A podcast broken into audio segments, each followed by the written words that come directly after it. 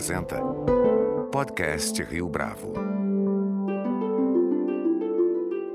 Este é o podcast Rio Bravo, eu sou Fábio Cardoso. No momento em que, como consequência da pandemia do coronavírus, as circunstâncias forçam medidas extremas de confinamento e quando o cenário se apresenta ainda mais dramático do que se imaginava há poucas semanas, talvez seja a hora para uma reflexão aguda sobre a importância da fé e da coragem para enfrentar a desesperança e o medo que afligem a tantas pessoas ao mesmo tempo. Para falar a respeito desse tema, nosso convidado de hoje aqui no podcast Rio Bravo é o teólogo Jonas Madureira, doutor em filosofia pela Universidade de São Paulo.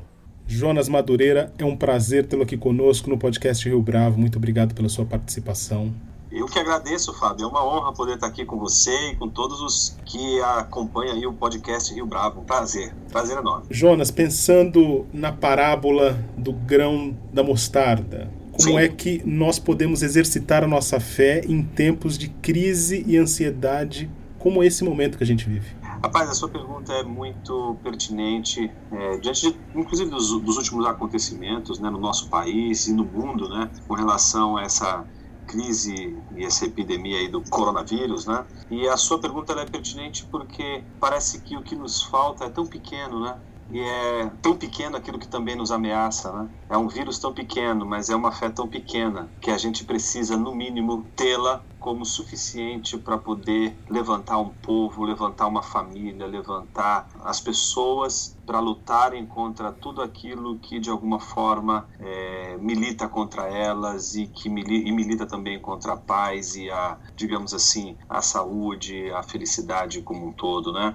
Então essa parábola é muito bonita, eu gosto muito dela e ela é muito oportuna, porque se aquilo que nos ameaça é tão pequenino que a gente não consegue enxergar a olho nu, a Bíblia, que é o texto que você usa para lembrar dessa parábola, nos lembra que algo tão pequenino como um grão de mostarda é suficiente para que aquele que a usa fazer coisas extraordinárias. Não é? Então eu entendo que diante do contexto que a gente vive hoje, do mundo que a gente vive hoje, a perda da fé, ela representa não só a perda da crença em Deus, ou da crença num absoluto, ou na crença num ser supremo. Ela representa o afundamento do homem, do ser humano hoje, em si mesmo, né? A fé ela é mais uma experiência de exterioridade do que de interioridade. Às vezes a gente ah, trabalha a fé numa perspectiva muito introspectiva e esquece que a fé ela é um movimento que também nos joga para fora. É? E eu acho que é disso que a gente precisa no ambiente em que as catástrofes, as tragédias, elas parecem roubar da gente coisas tão preciosas como, por exemplo, a esperança. Mas não só a esperança, né? Elas acabam roubando da gente, eu diria, a decência. É, eu estou lembrando aqui, Fábio, quando eu falo dessa questão da decência, eu me lembro aqui daquela personagem importante do subsolo, que foi é, deslindada por Dostoiévski naquela, naquele opúsculo chamado Memórias do Subsolo. Eu acho curioso porque esse livro ele começa com a descrição exatamente assim, né? Sou um homem doente, um homem mau, um homem desagradável. E qual é a grande doença dele, né? Você se pergunta ao longo do livro qual é a doença desse homem do subsolo e ela aparece lá na frente e aí você entende por que, que ele é um homem doente, por que, que ele é um homem mau, por que, que ele é uma pessoa desagradável, porque lá pelas tantas ele diz pode o mundo cair em pedaços desde que eu possa tomar meu chá todos os dias. Eu acho que é essa fé como um grão de mostarda que nos livra dessa condição em si mesmada, dessa condição que faz o ser humano, no meio da crise, no meio de uma catástrofe, em vez de se preocupar com a exterioridade, ele se preocupa com a interioridade, ele se preocupa com o seu próprio ventre, na verdade. É essa fé do tamanho de um grão de mostarda que é possível livrar o homem do seu ensimesmamento, do seu niilismo profundo que faz ele simplesmente se preocupar com o seu bem-estar e desde que ele salve a sua pele, não é? Tudo pode ser destruído, tudo pode ser perdeu o encantamento, né? O mundo perdeu o encantamento. E acho que isso é talvez o maior de todos os prejuízos, não é uma infecção, nesse caso do corpo, é uma alma infectada, infectada de, de desespero, de angústia, de falta de sentido e que não consegue enxergar nada que seja mais precioso do que a satisfação do seu próprio ventre, do seu próprio ego. E uma sociedade de pessoas que perderam a fé é uma sociedade de pessoas que não conseguem sair de si mesmas. Eu acho que esse talvez seja o nosso maior embate hoje. Talvez o nosso maior inimigo possa ser derrotado justamente quando aparece um vírus tão pequeno nos desafiando a inteligência, não só intelectual, mas aquela que eu considero ser uma das mais importantes, que é a nossa inteligência no que diz respeito ao nosso emocional, aos nossos sentimentos. Jonas, você mencionou a obra de Dostoiévski, existe outro autor, José Saramago, cujo livro Ensaio sobre a Cegueira tem sido bastante comentado recentemente, principalmente porque a obra fala desse sentimento de desamparo e de abandono. Minha pergunta aqui é a seguinte: como é que é possível atravessar esse período que nós estamos vivendo sem descuidar da nossa saúde emocional? Muito interessante, Fábio. Eu, eu, entendo o seguinte: a gente tem que lidar com uma coisa chamada histeria numa situação tão complicada como essa, que é a de uma pandemia, né? E essa histeria ela pode se manifestar de duas maneiras. Ela pode se manifestar naquele que alarma, entra em paranoia, sabe? Vira uma loucura, e aí acabou tudo, não tem mais saída, o cara se desespera, e aí é o salve que Deus puder. E isso aqui, por exemplo, essa atitude do homem do subsolo é uma atitude de desespero, né? Que o mundo todo se exploda, eu vou tomar meu chá aqui, que, e, e, a, que seja o último chá que eu vou tomar, mas que eu tome e que o mundo inteiro se perca. Enfim, existe de um lado essa histeria que vem acompanhada de uma paranoia, de, um, de uma euforia negativa mas existe aquela histeria também negadora, né? Ela nega tudo, nega o que está acontecendo, nega que existe um, um, mal diante de nós, isso é, um, isso é um mal que pode sim nos destruir, etc. E é uma negação, né? Essas, essas histerias, elas em geral, elas são fenômenos de desespero, de angústia diante da morte ou diante da ameaça da morte. E quando você lembra aí o ensaio da cegueira, você lembra uma metáfora muito interessante, que é a metáfora dos olhos, né? A metáfora do olhar. O Nicholas Wolterstorff diz isso, né? A gente não consegue enxergar o mundo direito quando o mundo tá, quando os nossos olhos estão cheios de lágrimas, né? Então o mundo fica turvo, o sofrimento, a dor, ela deixa o nosso olhar turvo, deixa o nosso olhar é, incapaz de enxergar, digamos assim, uma saída. Daí vem o desespero. Né? Isso me lembra um outro livro importantíssimo, que é o do C.S. Lewis, Uma Dor Observada. não sei, não lembro agora como foi traduzido para o português, ou se foi literalmente como Uma Dor Observada ou não é, eu acho que foi para um outro, outro, outro, é, outro título, mas é um livreto que ele escreveu logo após o falecimento da sua esposa. Ele que tinha né, perdido a fé quando era pequeno, com a morte da mãe, e se tornou um ateu durante muitos anos e acusava inclusive a fé como aqueles que se apegavam à fé como pessoas infantis, infantilizadas e que a fé se tornava uma espécie de, de muleta. Depois lá de um bom tempo ele tem um reencontro que ele chama de reencontro com a alegria, né? O surpreendido pela alegria, que é o encontro com a fé junto com outros amigos e aí uma roda de amigos importantes, de homens ilustres como Tolkien, por exemplo, né? E que apresentam para ele uma outra maneira de enxergar a vida e ele vai encontrando outras maneiras de enxergar a vida e encontra essa moça, tem uma relação com ela forte com, ele, com ela, né? A Joy, inclusive, ela, com ela que ele vai casar, uma, uma importante estudiosa de literatura norte-americana, casa com ela, mas o casamento dura pouco tempo porque ela justamente falece, eh, se não me falar a memória, por causa do câncer, e aí ele entra numa angústia novamente, a sua fé é questionada, e lá pelas tantas, ele disse que na hora mais terrível da vida dele foi exatamente esse momento em que a sensação foi a de a, alguém que clama por socorro clama por uma divindade, no caso ele clama por Deus, e para ele a sua oração é respondida com uma porta batida na cara e alguém do outro lado, que seria Deus, fechando o ferrolho dessa porta, como se não tivesse saída. E aí ele vai fazer uma espécie de desabafo, que quando você olha, você fica melancólico, você fica triste, fala, caramba, perdeu a fé de novo, e é isso e aquilo. Aí no final, antes de, de dar o grande desfecho, ele vai apresentando umas coisas muito curiosas e ele apresenta uma seguinte cena, que é a cena de questionamento questionar aquela imagem que ele tinha vivido. E ele diz assim: Mas será que quando a gente recorre à fé é como alguém que está batendo na porta de uma outra pessoa que já fechou a porta e não vai mais abrir? Ou será que a gente estava gritando tanto como alguém que esperneia quando está sendo afogado e não consegue ouvir a voz daquele que está salvando? A voz e a orientação daquele que de alguma forma pode salvar. Então eu entendo que esses momentos são momentos em que a gente parece ter que tomar grandes decisões na vida e uma delas é a decisão de aquietar o coração que a gente não consegue. Então, esse desespero, essa, essa força vulcânica entra em erupção e aí a gente não consegue aquietar o coração e confiar e acreditar que é possível encontrar uma saída e que há uma saída, que há esperança. E é nesse nessa linha que separa a angústia do desespero, a fé e a esperança da ausência e da perda de sentido que a gente pode ser e pode ter um encontro poderoso com a fé. E eu acho que é, esse, é isso que a gente precisa em momentos, sobretudo em momentos de catástrofe, saber que a gente está diante de coisas que a gente não tem o menor controle e ao mesmo tempo descobrir que a gente nunca teve controle e a gente sempre teve aí e sempre vivemos e sempre respiramos. E então uma má notícia ela sempre ela nos arrebata de uma maneira emocional muito forte. E aí é nessa hora que a gente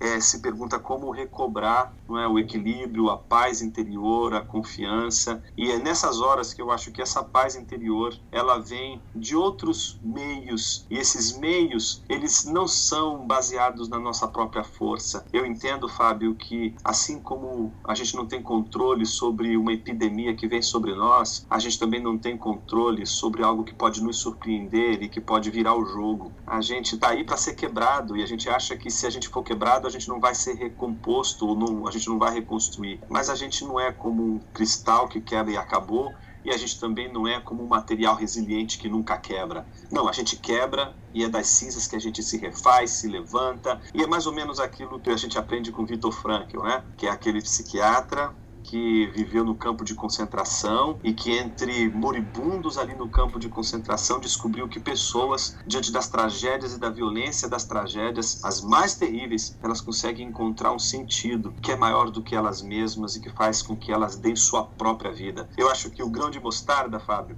faz a gente recuperar a noção de sacrifício, a importância de encontrar algo que seja mais valioso do que nós mesmos e que a gente seja capaz de dar a nossa própria vida. E aí acho que a, a questão do olhar, a nossa maneira de enxergar a situação, ela muda. Muda não porque a situação mudou, mas porque as circunstâncias, elas ganham outro significado, outro sentido. Você acha, Jonas, então que é possível ressignificar esse momento? Porque um dos pontos mais difíceis, sem dúvida alguma, é essa perspectiva do confinamento. Você acha que dá para transformar esse instante? Sim, sem sombra de dúvidas. Acho que a grande dificuldade é numa situação como essa a gente descobrir que existe possibilidades de no meio dessa tragédia a gente encontrar coisas muito muito preciosas, valores inclusive esquecidos, valores que nos colocam num compromisso para além, por exemplo, dessa vida que hoje a gente vive, né? A gente tem a oportunidade, eu acho, que diante dessa situação tão terrível e que nos provoca um confinamento forçado, né? o encontro com uma outra temporalidade, é? Porque a gente vive imerso num mundo de atividades as mais incríveis. No momento que a gente é obrigado, é forçado a parar, a gente precisa desacelerar, a gente precisa reencontrar o valor do tempo.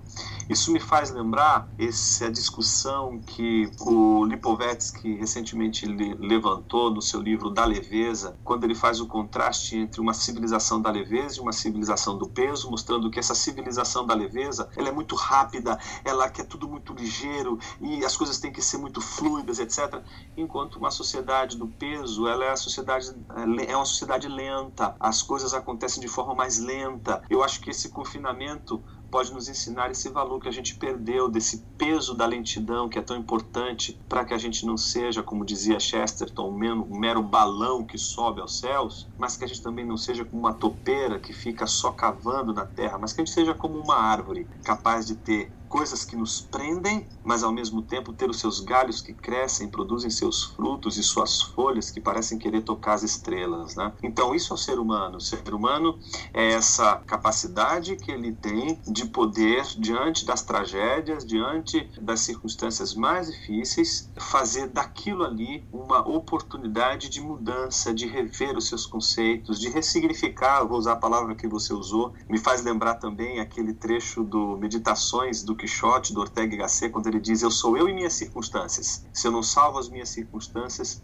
não me salvo a mim mesmo. É preciso encontrar o sentido do que nos rodeia. As circunstâncias estão aí e eu não sou separado delas. Eu não sou uma substância meramente que pensa. Eu sou esse ser aí lançado nesse mundo cheio de, digamos assim, de circunstâncias que limitam e que potencializam. E eu sou eu e essas circunstâncias. E quando eu não entendo as minhas circunstâncias e eu não tento salvar as circunstâncias, mesmo quando elas são trágicas, eu me perco. Eu preciso salvar as minhas tragédias que estão ligadas a mim mesmo. Eu preciso dar sentido ou encontrar sentido nelas para que eu encontre sentido na minha própria vida. Se as minhas tragédias elas não fazem sentido, minha vida não vai fazer sentido. Então eu entendo que toda essa oportunidade que a gente tem hoje, acompanhada dessa tragédia pandêmica, é a oportunidade de a gente reencontrar alguns valores perdidos e ressignificar situações que a gente poderia simplesmente olhar como fim da linha. Eu entendo que o confinamento pode ser, no primeiro momento, para pessoas que não estão acostumadas a ele, um terror.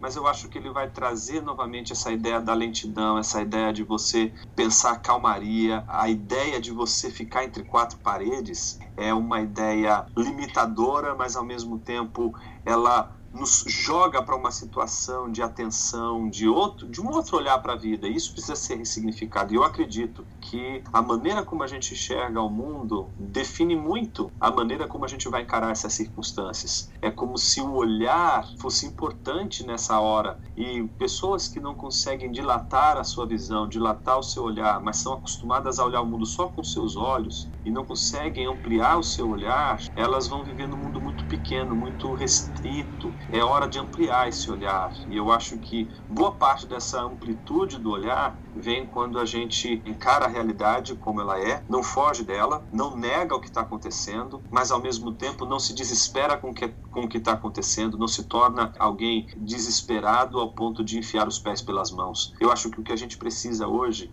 é daquele equilíbrio, daquela serenidade que permite que a gente não perca as esperanças, mas tampouco seja, ao mesmo tempo, alguém despreocupado com o que está acontecendo. Em momentos de crise, Jonas, as famílias e os amigos costumam criar redes de solidariedade e de fraternidade para se apoiar. Neste instante, até mesmo essas reuniões estão sob risco. Acredita que é possível criar alternativas para a formação desses laços? Sim, eu acho que a própria convivência ela força a gente, né? O fato de você ter que viver mais confinado força a convivência.